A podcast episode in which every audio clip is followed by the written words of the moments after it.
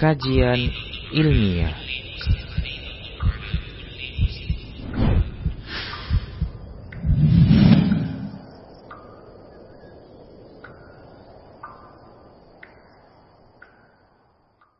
Bismillah, Assalamualaikum warahmatullahi wabarakatuh. إن الحمد لله نحمده ونستعينه ونستغفره ونعوذ بالله من شرور أنفسنا ومن سيئات أعمالنا من يهده الله فلا مضل له ومن يضلله فلا هادي له. وأشهد أن لا إله إلا الله وحده لا شريك له. وأشهد أن محمدا عبده ورسوله صلى الله عليه وسلم. قال الله تبارك وتعالى يا أيها الذين آمنوا اتقوا الله حق تقاته ولا تموتن إلا وأنتم مسلمون. يا أيها الناس اتقوا ربكم الذي خلقكم من نفس واحدة وخلق منها زوجها وبس منهما رجالا كثيرا ونساء. واتقوا الله الذي تساءلون به والأرحام. إن الله كان عليكم رقيبا. يا أيها الذين آمنوا اتقوا الله وقولوا قولا سديدا. يصلح لكم أعمالكم ويغفر لكم ذنوبكم. ومن يطع الله ورسوله فقد فاز فوزا عظيما. أما بعد. فإن أصدق الحديث كتاب الله وخير الهدى هدى رسول الله صلى الله عليه وسلم وشر الأمور محدثاتها وكل محدثة بدعة وكل بدعة ضلالة wa kulla dalalatin finnar. Para muslim, para pemirsa Rosa TV dan para pendengar radio Medan Mengaji di mana saja Anda berada. Alhamdulillah kita bersyukur kepada Allah Subhanahu wa taala atas semua nikmat-nikmatnya. Kemudian kita ucapkan selawat dan salam untuk nabinya Muhammad sallallahu alaihi wasallam. Para muslim rahimani wa rahimakumullah. Kita kembali akan melanjutkan pembahasan kitab fikih muamalah dan kita masuki pada pertemuan kali ini bahasan tentang riba bahasan yang masyhur di dalam pembahasan kitab fikih muamalah. Para muslim rahimani wa rahimakumullah.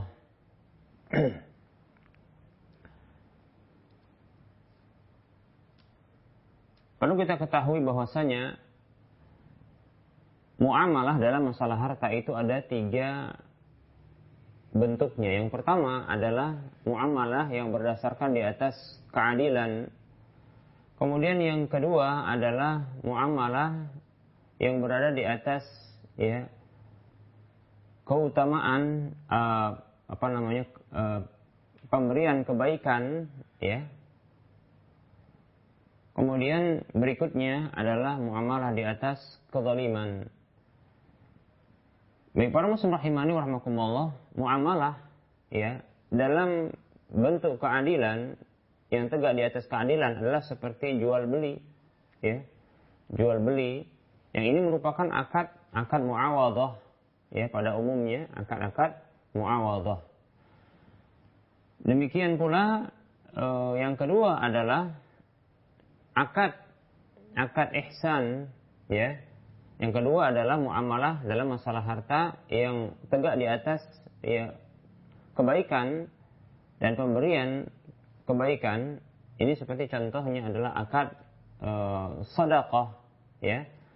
Hibah wakaf dan seterusnya.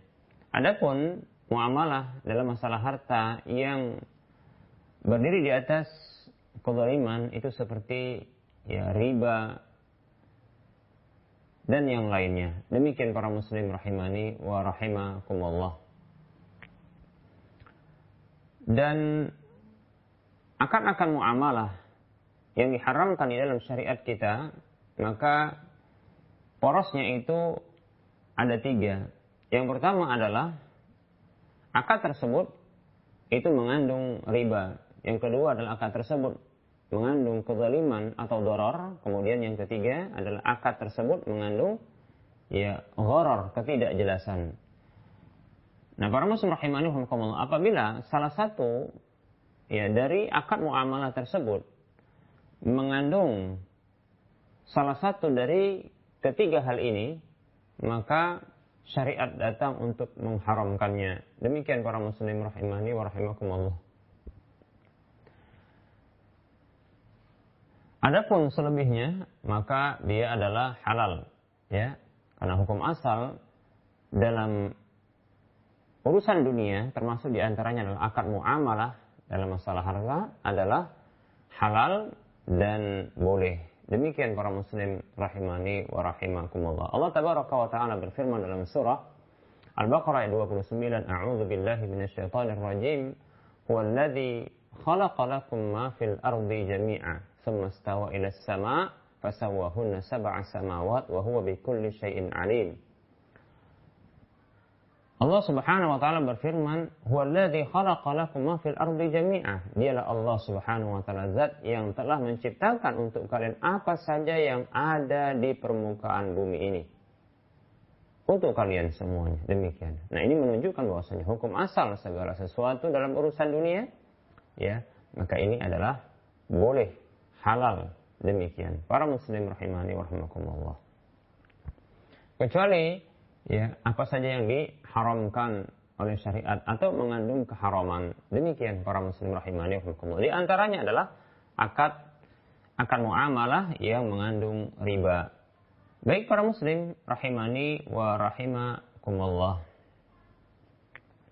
Apa itu riba? Riba secara bahasa ya maknanya adalah an-numu wa ziyadatu. Ya. Riba secara bahasa artinya adalah anumu ya. Atau aziyadah yaitu ya adanya pertambahan itu adanya perkembangan. Demikian para muslim rahimani wa rahimakumullah. Kemudian ya riba secara syar'i adalah tambahan ya yang diharamkan baik itu pada akad jual beli maupun pada akad uh, hutang piutang. Baik para muslim rahimani wa rahimakumullah. Dari definisi yang kita sebutkan tadi, maka akan diketahui nantinya bahwasanya riba ini para muslim rahimani rahimakumullah ya ini terbagi menjadi dua, yaitu riba yang ada pada jual beli, kemudian riba yang berlaku pada hutang piutang. Dan ini insya Allah Taala akan kita bahas pada waktu mendatang. Baik para muslim rahimani warahmatullah. Nah tentunya hukum riba ya disepakati dengan status ijma oleh para ulama tentang keharamannya. Dan penetapan keharaman ini ini berdasarkan Al-Quran, hadis Nabi Shallallahu Alaihi Wasallam dan ya kesepakatan ijma para ulama ahlu sunnah wal jamaah.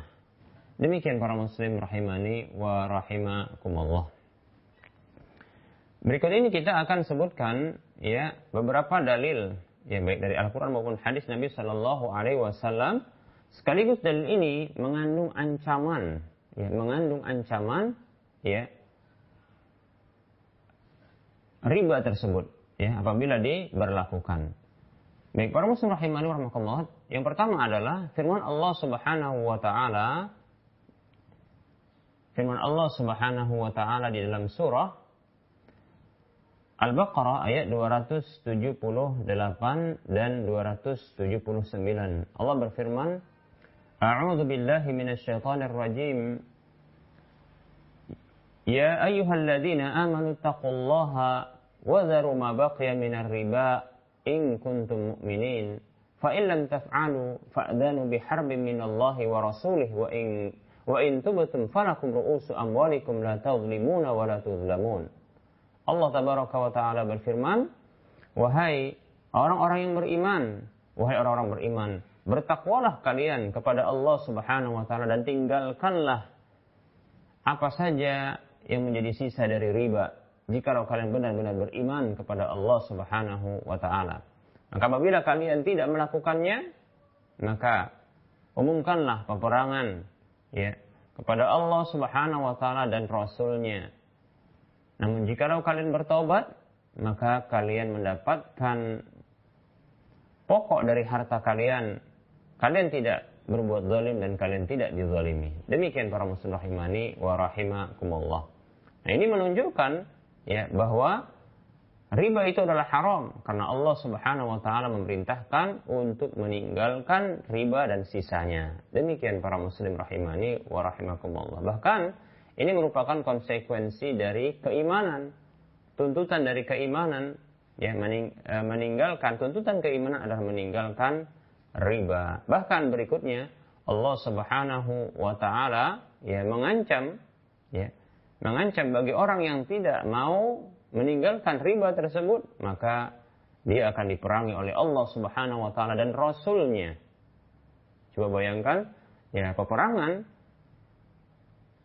dengan Allah Subhanahu wa taala dan rasulnya. Ini merupakan ya bentuk ancaman yang besar. Bagaimana kita bisa ya berperang dengan sang pencipta jagat raya Allah tabaraka wa taala ya yang menciptakan kita. Nah, tentunya kita tidak akan sanggup untuk berperang dengan Allah Subhanahu wa taala. Dan tentunya orang yang ya dijadikan sebagai ya musuh bagi Allah Subhanahu wa taala untuk diperangi, maka tentunya kehidupannya akan hancur lebur. Demikian para muslim rahimani wa rahimakumullah. Nah, apabila telah bertobat dari riba ini, maka orang yang bertobat tersebut mendapatkan modal pokok dari hartanya demikian. Dan tindakan dia mengambil modal pokok tersebut itu merupakan bukan tindakan kezaliman dan orang tersebut tidak dizalimi. Demikian para muslim rahimani wa rahimakumullah. Dalil berikutnya yang menunjukkan bahwasanya ya, haramnya riba ini disebutkan oleh Allah Subhanahu wa taala di dalam surah Al-Baqarah ayat 275 Allah Subhanahu wa taala berfirman wa halallahu al-bai'a wa harrama riba ya dan Allah Subhanahu wa taala menghalalkan jual beli sekaligus mengharamkan riba. Nah ini jelas sekali. Allah Subhanahu wa taala menyebutkan tentang keharaman riba. Demikian para muslim rahimani warahmatullah. Nah tentunya jual beli berbeda dengan riba. Ya, riba berbeda dengan jual beli. Memang bisa jadi dalam sebuah bentuk jual beli ada ya kandungan atau ada muatan riba padanya. Oleh karenanya nanti akan kita jelaskan ya Eh, syarat-syarat yang bila terpenuhi syarat tersebut maka sebuah jual beli ya yang di sana barang-barang yang dijual belikan adalah barang-barang yang kategori eh, barang-barang ribawi dan bila terpenuhi syaratnya maka ini tidak akan jatuh kepada riba insya Allah taala. Kita akan bahas pada waktu mendatang. Baik, para muslim rahimani warahmatullah. Dalil berikutnya yang menunjukkan bahwa riba ini memang diharamkan oleh Allah Subhanahu wa taala di dalam Al-Qur'an sekaligus di mana Allah Subhanahu wa taala menyebutkan ancamannya yaitu Allah Subhanahu wa taala berfirman di dalam surah Al-Baqarah ayat 275. Ya.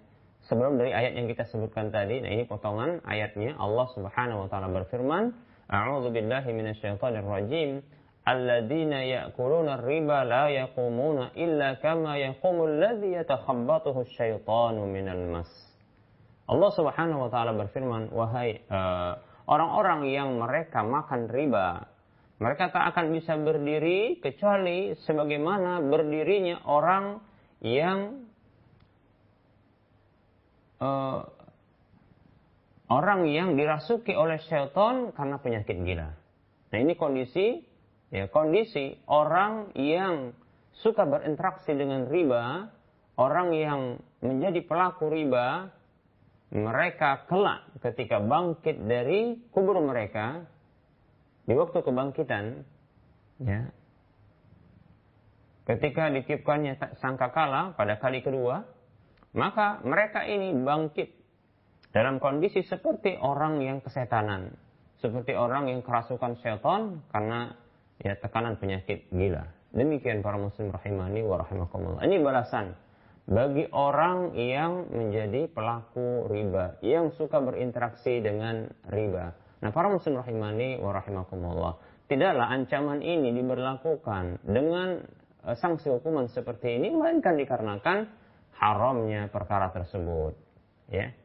Haramnya sebab ya yang membuat mereka menjadi seperti ini. Demikian para muslim rahimani wa rahimakumullah. Berikutnya kita akan sebutkan firman Allah Subhanahu wa taala di dalam surah Al-Baqarah.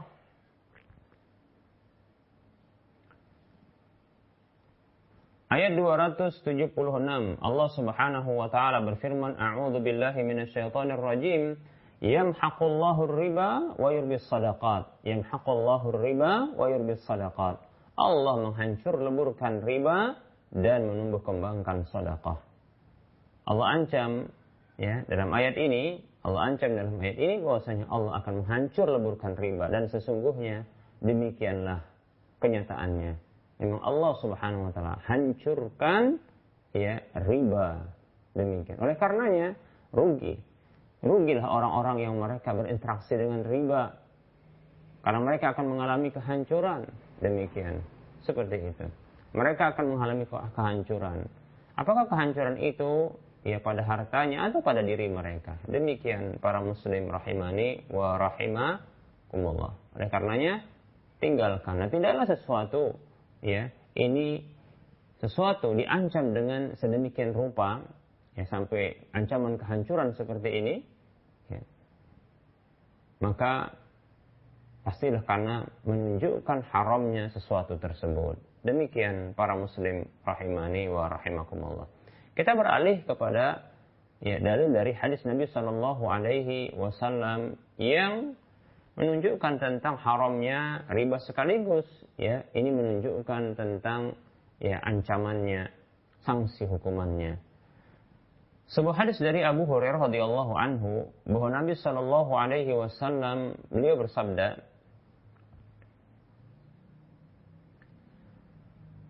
Ijtanibus sab'al mubiqat Jauhilah oleh kalian, hindarilah oleh kalian tujuh perkara yang membinasakan. Dalam hadis Nabi SAW ini disebutkan bahwasanya tujuh perkara yang akan disebutkan oleh beliau Nabi SAW ini adalah perkara-perkara yang membinasakan, perkara-perkara yang akan menghancurkan. Demikian para muslim rahimani wa rahimakumullah. Qalu wa ya Rasulullah? Para sahabat mereka bertanya kepada Nabi wasallam, Apakah yang ketujuh hal itu wahai Rasulullah sallallahu alaihi wasallam? Qala maka Rasulullah sallallahu alaihi wasallam bersabda, "Asyirku billahi was-sihru wa qatlu an-nafs allati harrama Allah illa bil haqqi wa aklu riba wa aklu malil yatim wa tawalli yawm az-zahfi wa qadfu al-muhsanati al-ghafilati al-mu'minat." Hadis ini hadis yang dikeluarkan oleh Imam Bukhari dan Muslim, Imam Abu Daud dan Nasai hadis yang sahih. Nabi Shallallahu Alaihi Wasallam menyebutkan ketujuh hal tersebut. Beliau bersabda Shallallahu Alaihi Wasallam, asyirku billah ini yang pertama syirik, ya, berlaku syirik kepada Allah Subhanahu Wa Taala. Kemudian yang kedua sihir, ya, dan ini bagian dari syirik tentunya ya. Hanya saja disebutkan karena disertai dengan adanya ya kemudaratan bagi objek yang menjadi uh, objek syiriknya atau objek sihirnya demikian. Kemudian berikutnya ya wa qatlun nafsi allati harramallahu illa bil haq. Itu membunuh jiwa yang Allah haramkan kecuali dengan cara yang hak.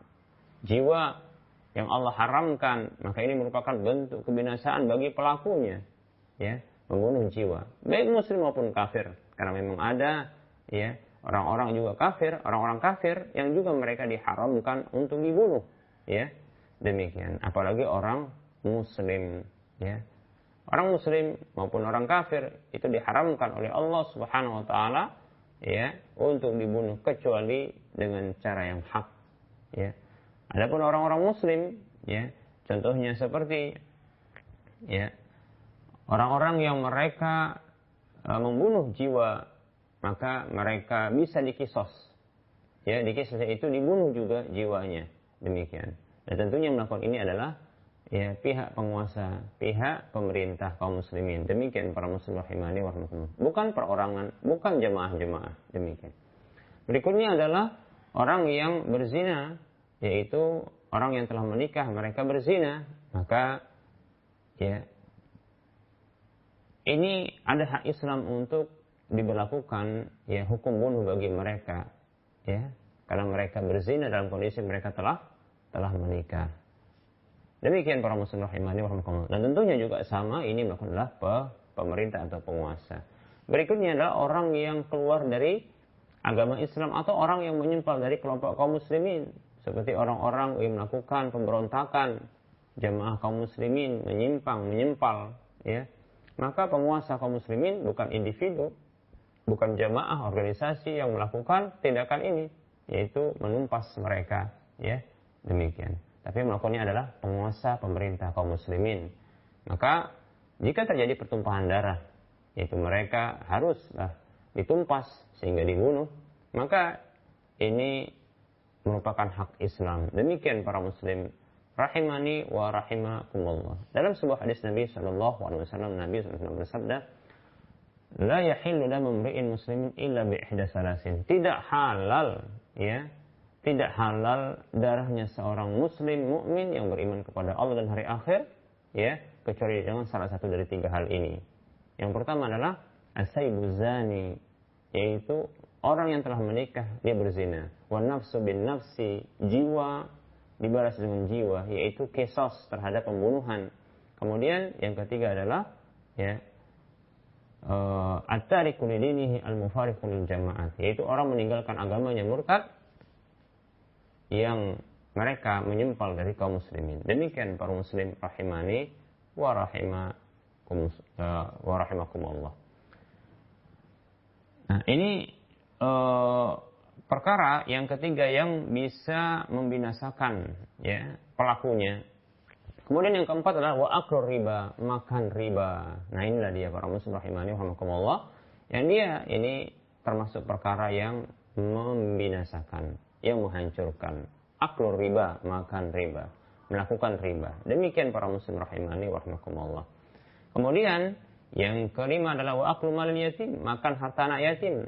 Kemudian berikutnya watawalli yaum zahfi itu lari dari yang di hari peperangan itu medan peperangan. Kemudian waqadful muhsanatil ghafilatil mu'minat yaitu menuduh wanita yang baik-baik ya yang tidak terbetik untuk melakukan perzinahan dan dia seorang yang beriman dituduh berzina. Demikian para muslim rahimani warahmatullah. Ini merupakan dosa besar. Ini perkara yang membinasakan. Di antaranya adalah makan ya atau melakukan riba. Demikian para muslim rahimani wa rahimakumullah.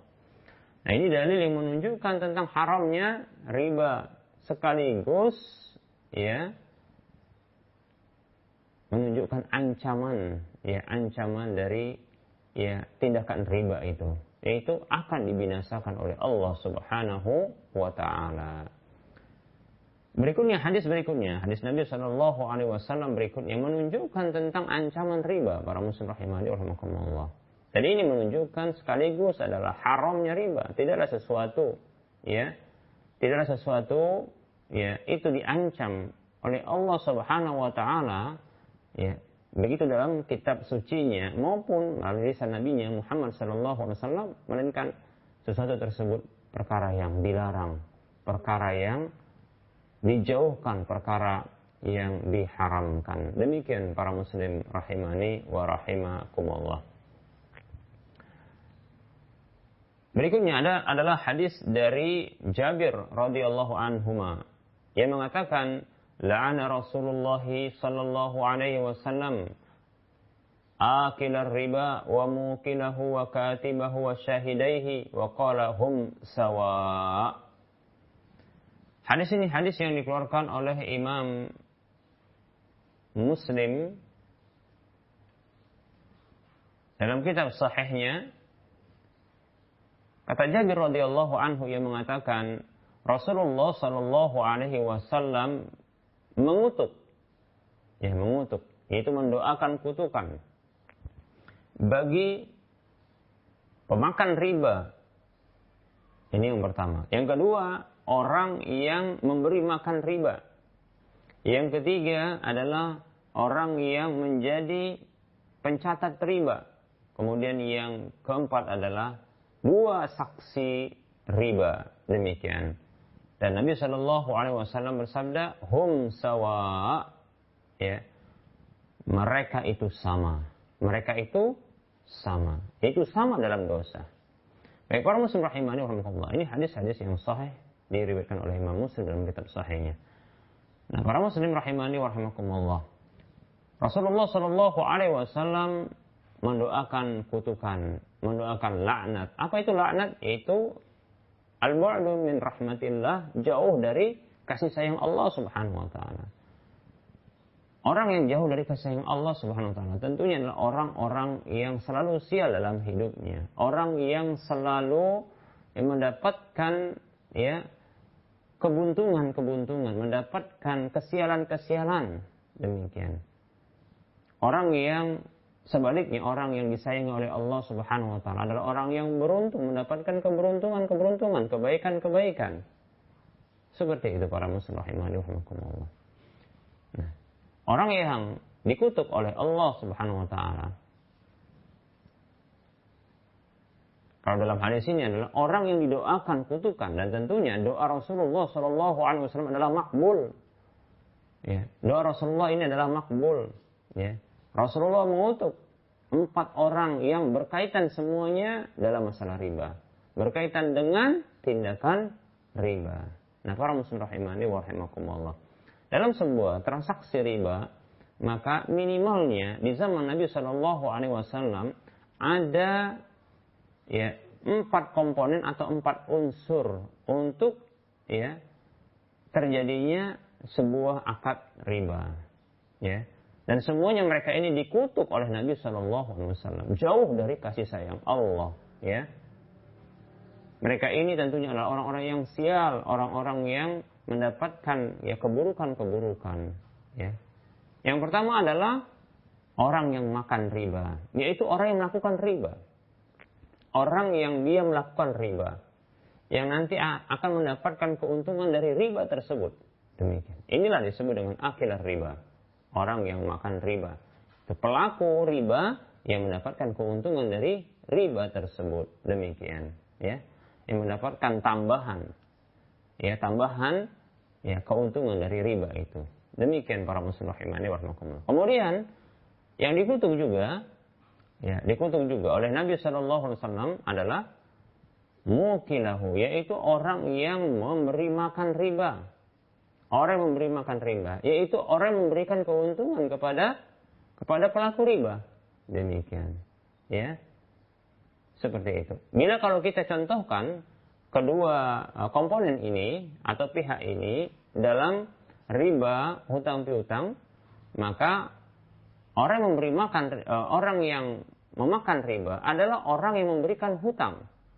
Ya. Lalu dia menikmati tambahannya. Demikian. Rentenir ya perbankan-perbankan ribawi demikian. Nah seperti itu. Ya inilah dia ya akilah riba, orang yang makan riba demikian para muslim rahimani warahmatullah. Adapun mukilur riba, orang yang memberi makan riba adalah orang yang berhutang dengan cara riba, lalu dia akan ya memberikan tambahan.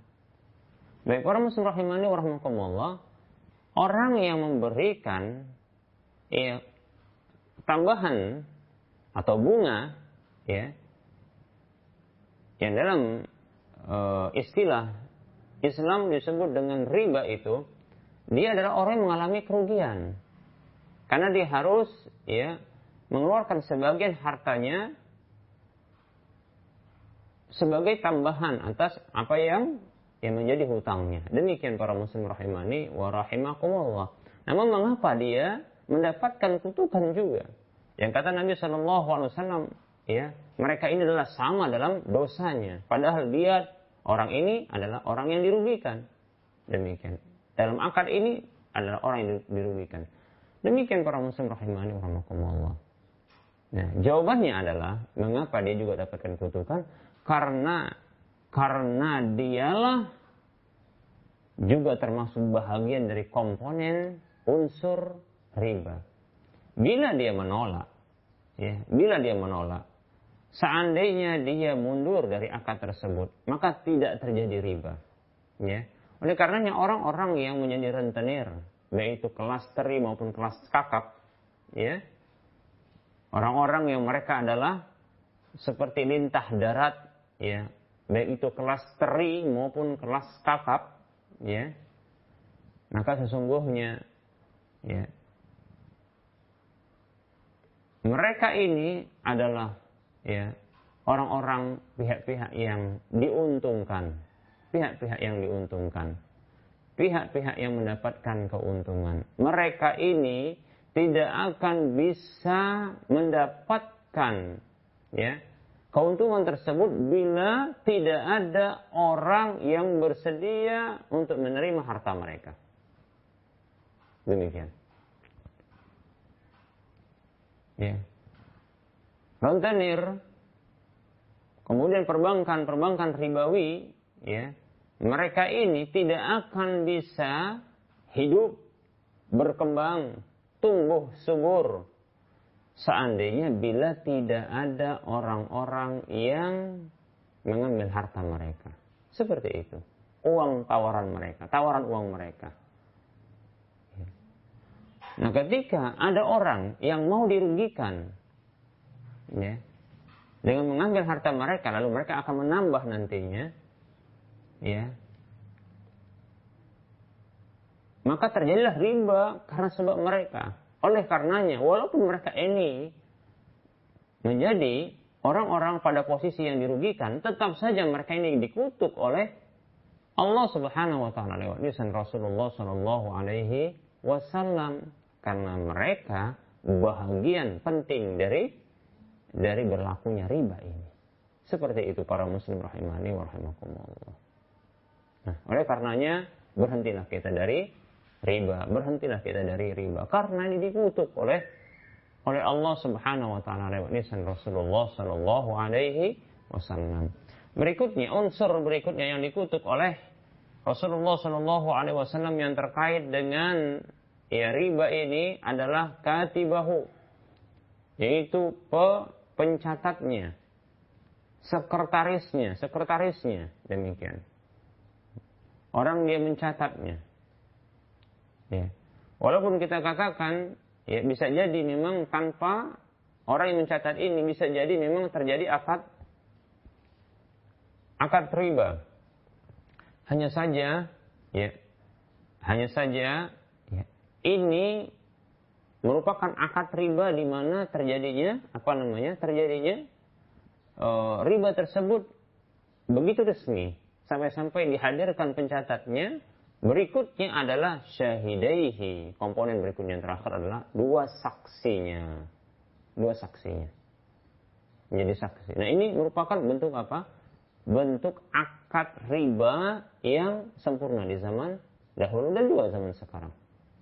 Namun di zaman sekarang terkadang ada tambahan-tambahan komponen-komponen ya menjadi penyempurna bagi akad riba ini. Seperti contohnya para pihak keamanan yang mengamankan ya dan seterusnya ya yang semakin sempurna sebuah akad riba itu ya dengan posisi mereka dengan adanya mereka maka mereka sebesar sumbangsihnya ya sebesar sumbangsihnya sebesar ya e, perannya untuk hadir dan berlakunya akad riba maka sebesar itu pula mereka mendapatkan kutukan dari Allah Subhanahu wa taala lewat lisan Rasulullah sallallahu alaihi wasallam. Hum sawa kata Nabi sallallahu alaihi wasallam, mereka sama.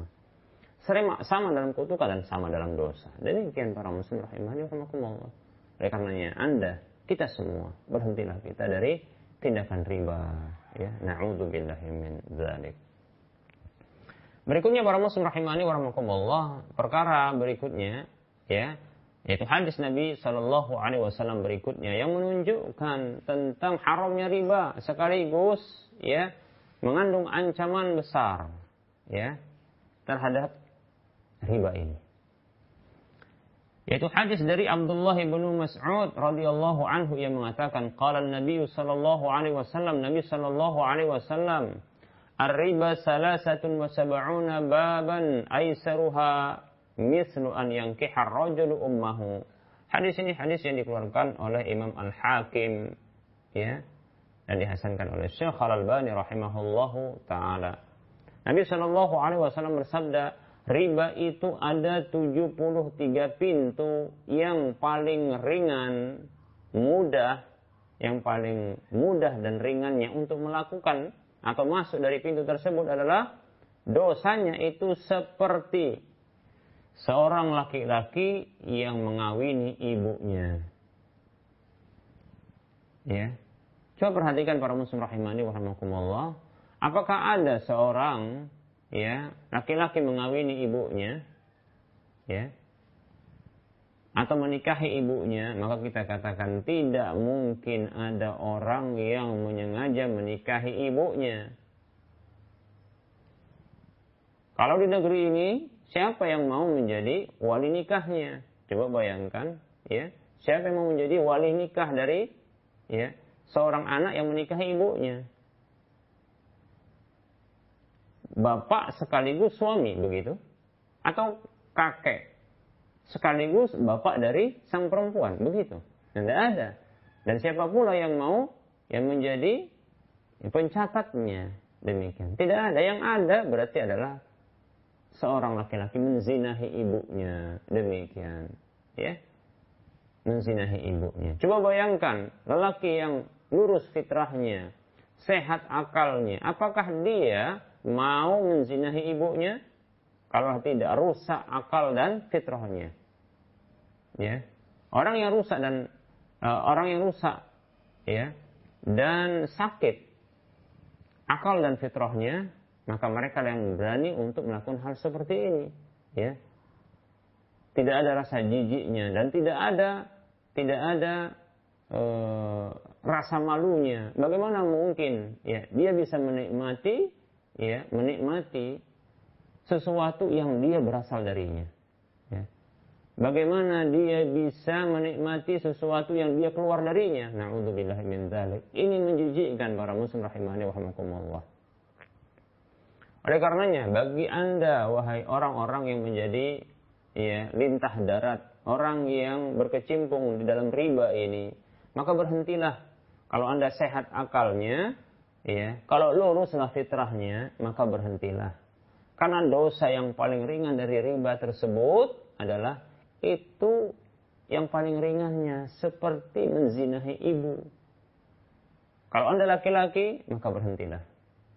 Lalu bagaimana kalau perempuan? Maka kalau perempuan maka kita samakan.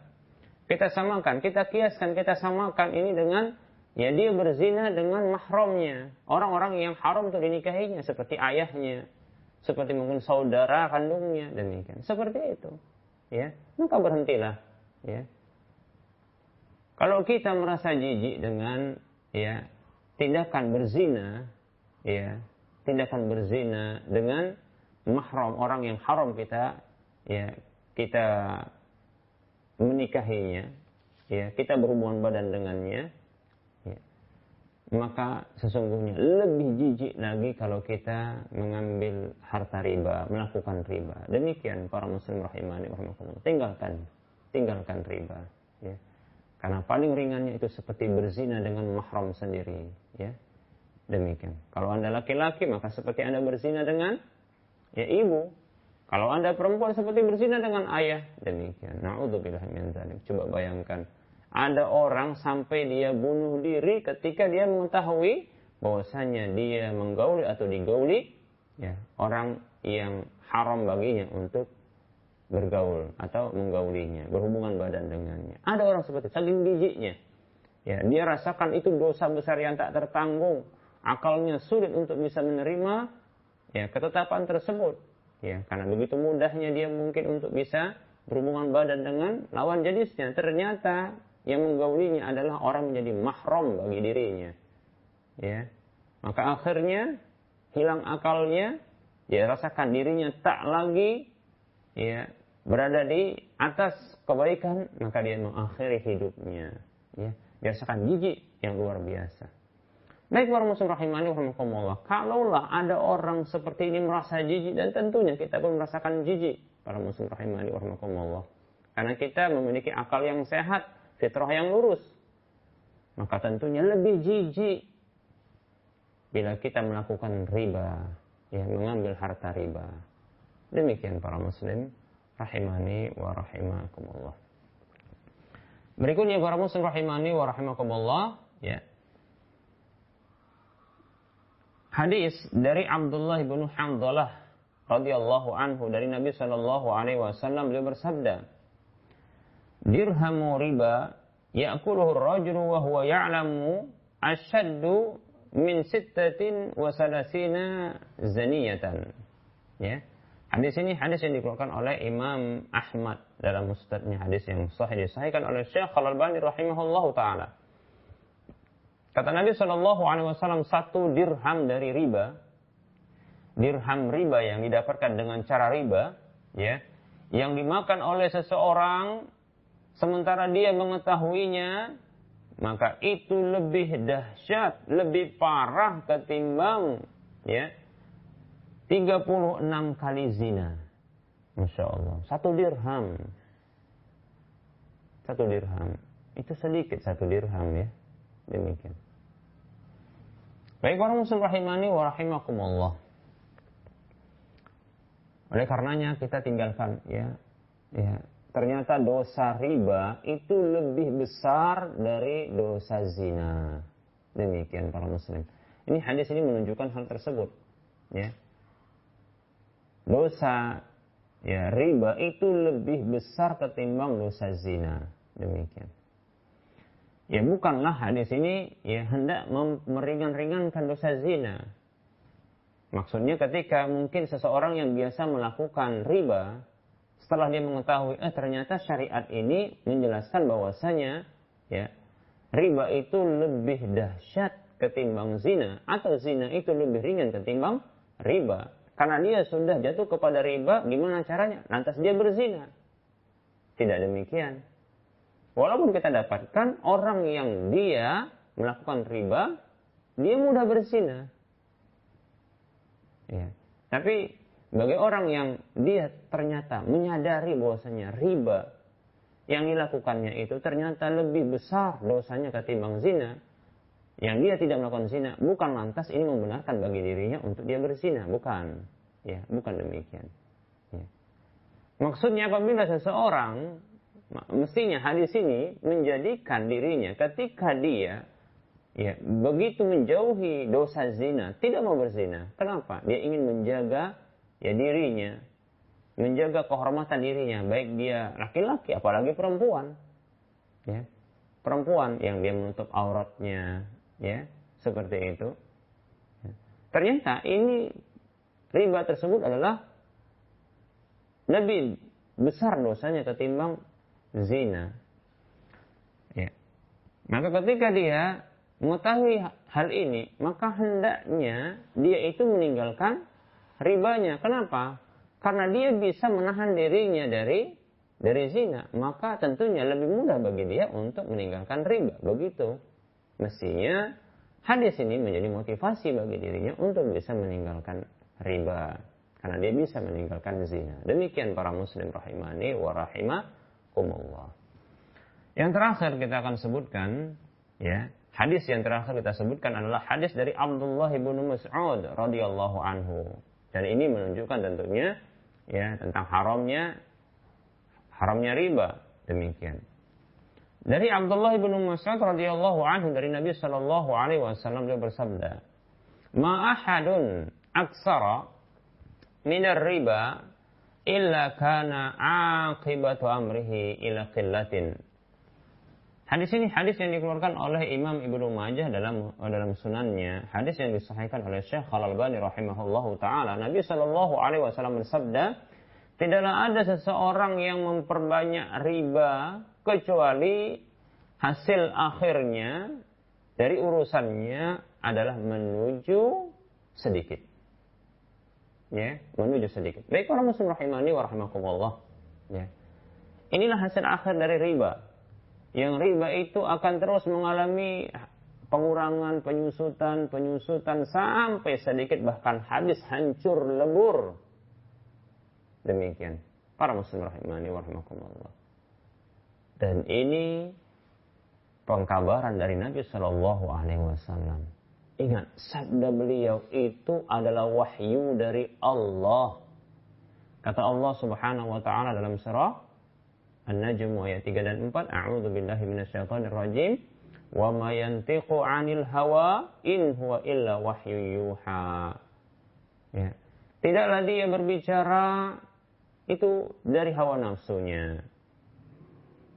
Dan tidaklah ucapannya melainkan wahyu yang diwahyukan kepadanya. Jadi wahyu artinya itu berasal dari Allah. Allah zat yang maha benar, pengkabarannya benar. Kalau berasal darinya maka itu benar. Ketika Rasulullah Shallallahu Alaihi Wasallam mengkabarkan bahwasanya hasil akhir dari urusan riba itu menuju sedikit dan menyusut, maka ketahuilah pasti terjadi dan sudah terjadi. Para muslim rahimani. Oleh karenanya jangan kita mulai jangan kita pula hendak melakukannya, melakukan riba. Demikian. Pasti akan mengalami penyusutan. Demikian para muslim rahimani wa. Ya. Bagi orang yang sudah melakukan riba, maka hendaknya dia berhenti. Maka hendaknya dia ber, berhenti. Tinggalkan riba agar dia tidak melakukan atau mengkoleksi dosa-dosa. Ya. Hartanya akan aman tidak mengalami penyusutan. Ya. Kemudian dia tidak mendosa uh, tidak mendapatkan dosa yang lebih besar ketimbang zina demikian. Dan dia tidak dianggap berzina dengan orang-orang yang menjadi mahram baginya orang yang haram dinikahinya. Kalau dia laki-laki maka dia tidak dinyatakan berzina dengan ibunya. Kalau dia perempuan tidak dinyatakan zina dengan ayahnya demikian. Seperti itu dan dia tidak mendapatkan kutukan Allah Subhanahu wa taala lewat lisan Rasulullah sallallahu alaihi wasallam. Dan dia tidak melakukan sesuatu yang menghantarkan dirinya kepada kebinasaan. Ya. Dan tidak juga melakukan perkara yang menghantarkan ini kepada kehancuran. Demikian para muslim rahimahnya rahimakumullah. Dan kelak dia tidak akan diancam dengan ancaman bangkit dari alam kubur dalam kondisi seperti orang yang kerasukan setan karena tekanan penyakit gila. Dan kelak dia ya tidak diperangi oleh Allah dan Rasulnya ya. Dan hartanya insya Allah taala apa yang didapatkan pada waktu yang telah berlalu ketika dia masih bergelimang dengan riba maka saat dia bertobat itu menjadi miliknya. Allah tabaraka wa taala berfirman dalam surah Al-Baqarah 275, A'udzu billahi minasyaitonir rajim. Faman ja'ahu mau'izatun min rabbih fantaha falahu ma salaf wa amruhu ilallah. Maka siapa saja yang telah datang kepadanya peringatan dari Rabbnya lalu dia berhenti, maka miliknya apa saja yang telah berlalu. Dan urusannya kembali kepada Allah. Demikian. Nah, para muslim rahimahni Allah. Mari kita semua. Kita punya iman, kita punya akal, kita punya fitrah. Ya. Maka berhenti dari riba. Dan jangan pernah berinteraksi dengan riba. Insya Allah Ta'ala pada waktu mendatang kita akan jelaskan tentang rincian pembahagian riba. Insya Allah Ta'ala. Kita cukupkan untuk penyampaian materi. ya Kita lanjutkan dengan sesi soal jawab. Baik, warahmatullahi rahimani wa rahimakumullah. Ada pertanyaan ini.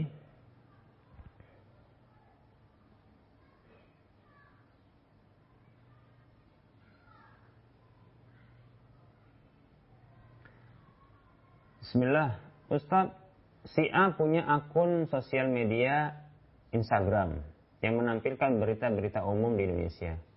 Namun terkadang menampilkan berita yang ada foto wanita tidak pakai jilbab. Si A mendapatkan penghasilan dari iklan melalui sosial media tersebut. Pertanyaannya, bagaimana hukum penghasilan si A? Dua, apa hukum karyawan yang bekerja di perusahaan A tersebut? Baik, para muslim rahimani wa rahimakumullah. Uh,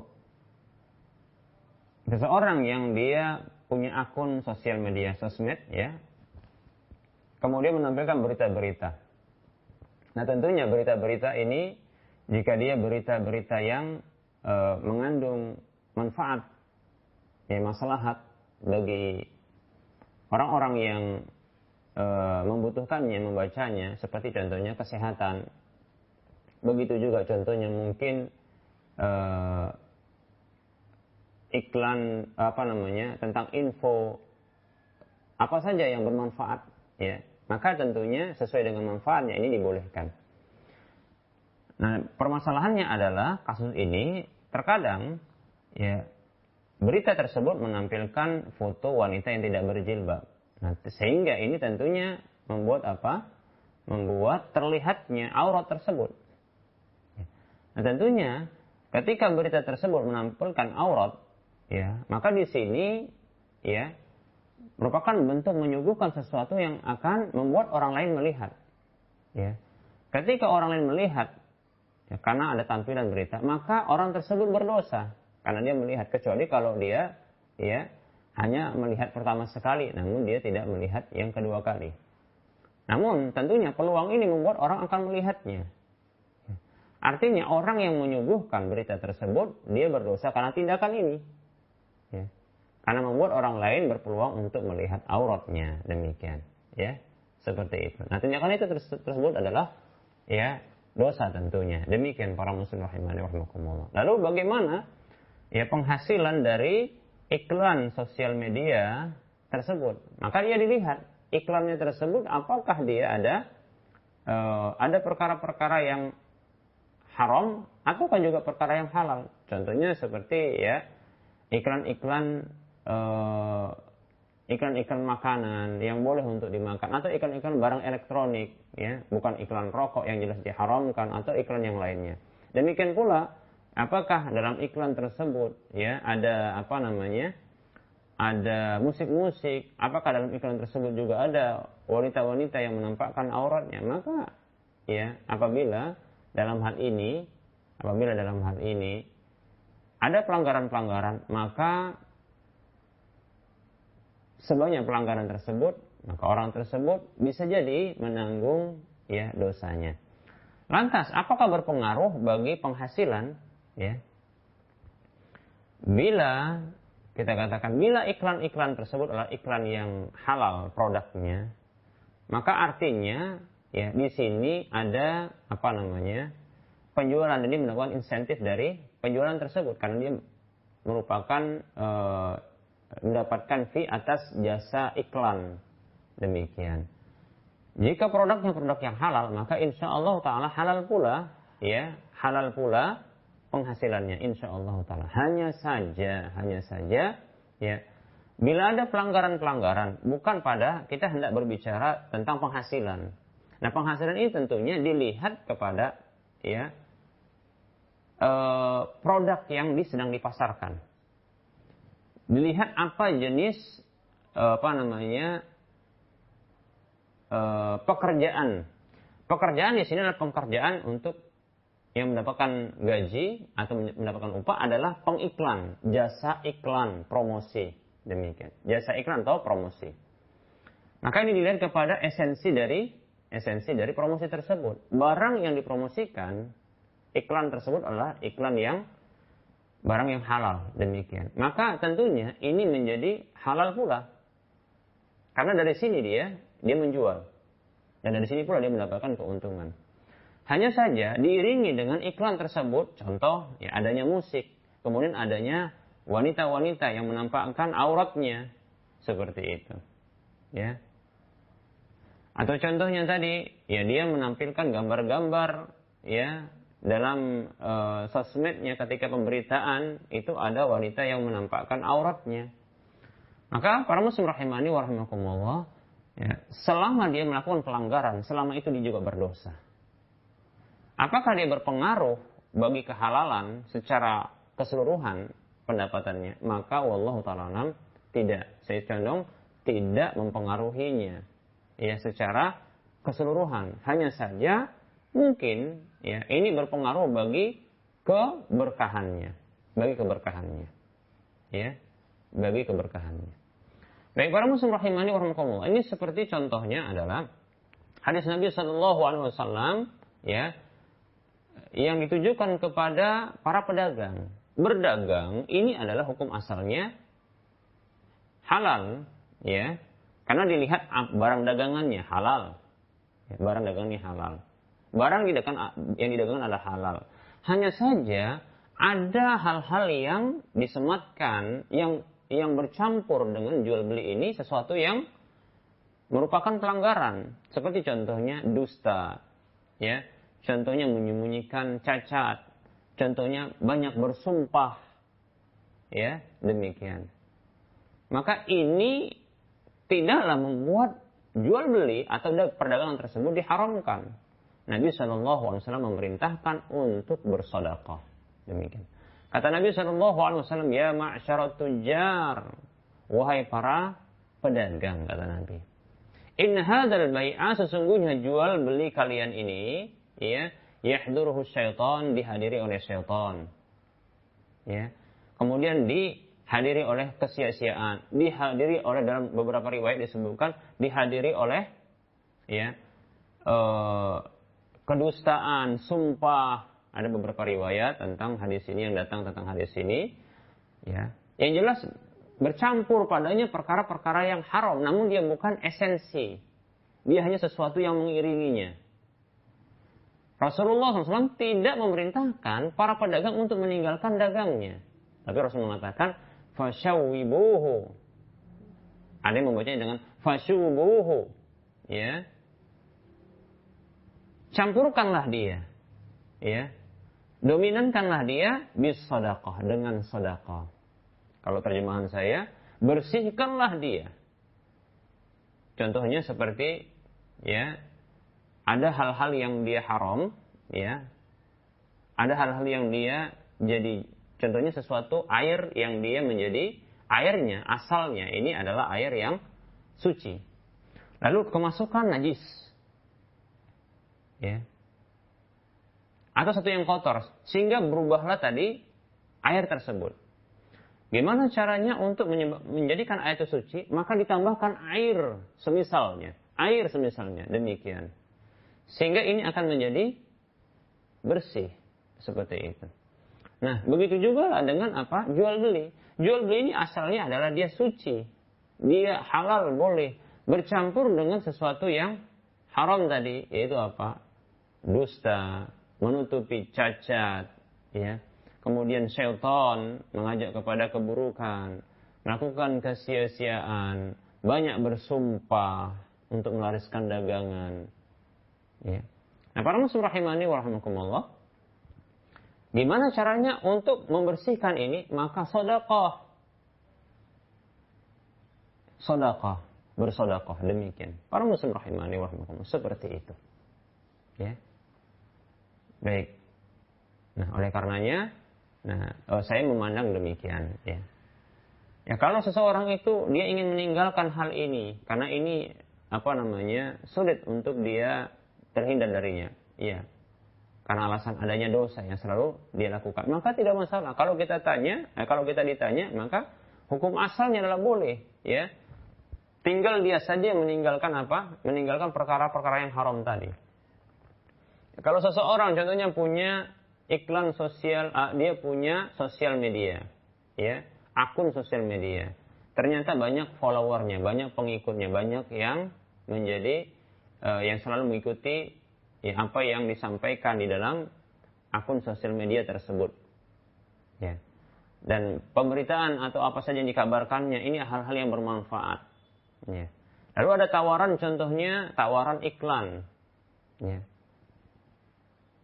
Dia mendapatkan fee atas apa namanya promosi. Maka silakan dilakukan. Dia memilih iklan-iklan yang bermanfaat atau ikan-ikan yang tidak melanggar syar'i, tidak ada pelanggaran syariat di sana. Demikian begitu.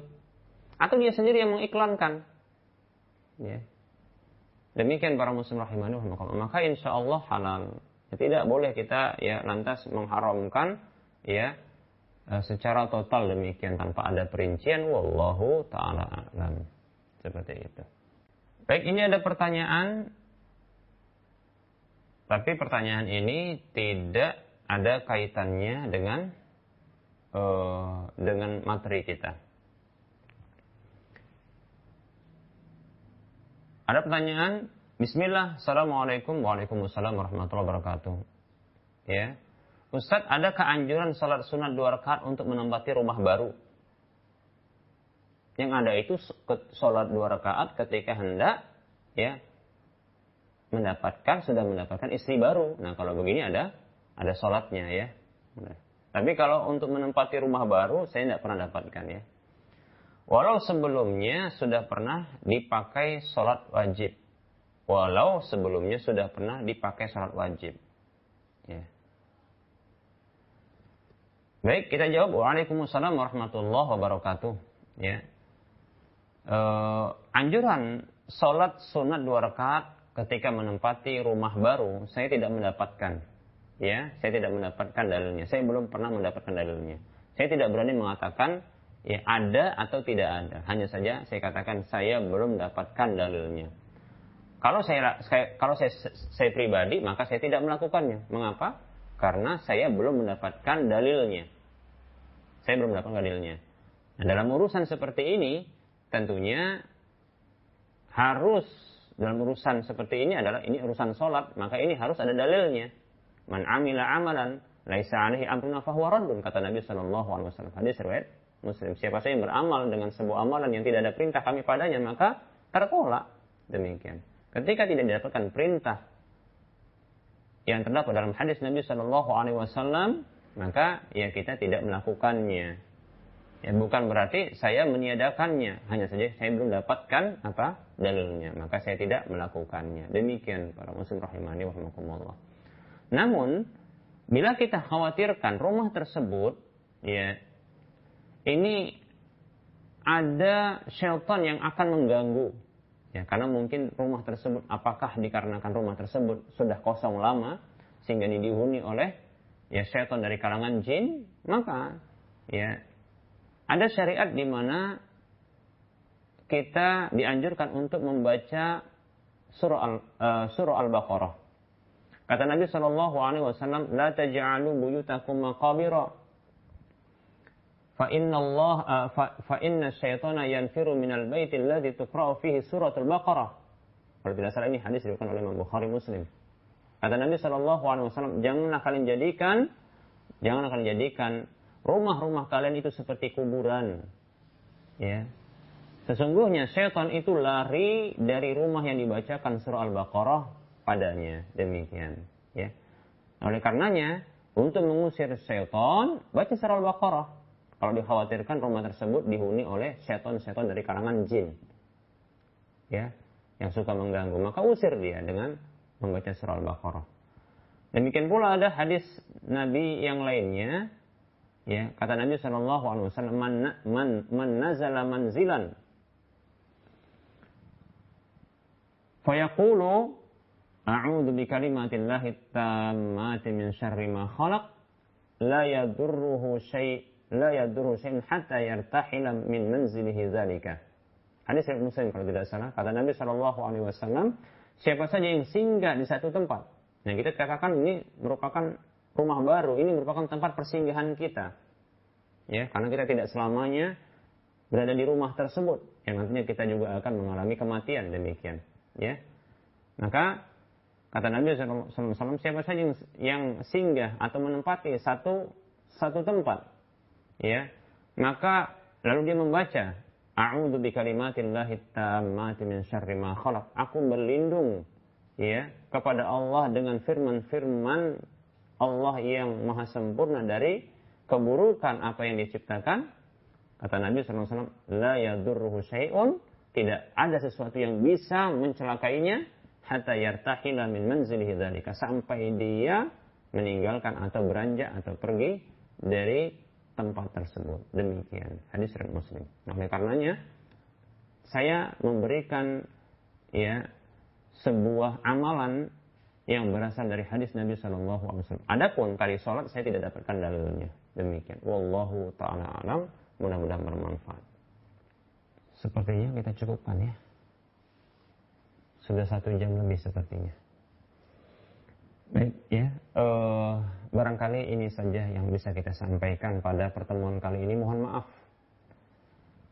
Mohon maaf uh, dari saya kepada para pemirsa Rosa TV dan para pendengar Radio Medan Mengaji di mana saja Anda berada atas kekurangan, kesalahan dan kekeliruan dalam penyampaian Tentunya kebenaran itu datang dari Allah Subhanahu wa taala dan kesalahan itu datangnya dari saya dan bisikan syaitan kepada Allah saya mohon ampun kepada para pemirsa dan para pendengar sekalian saya mohon maaf.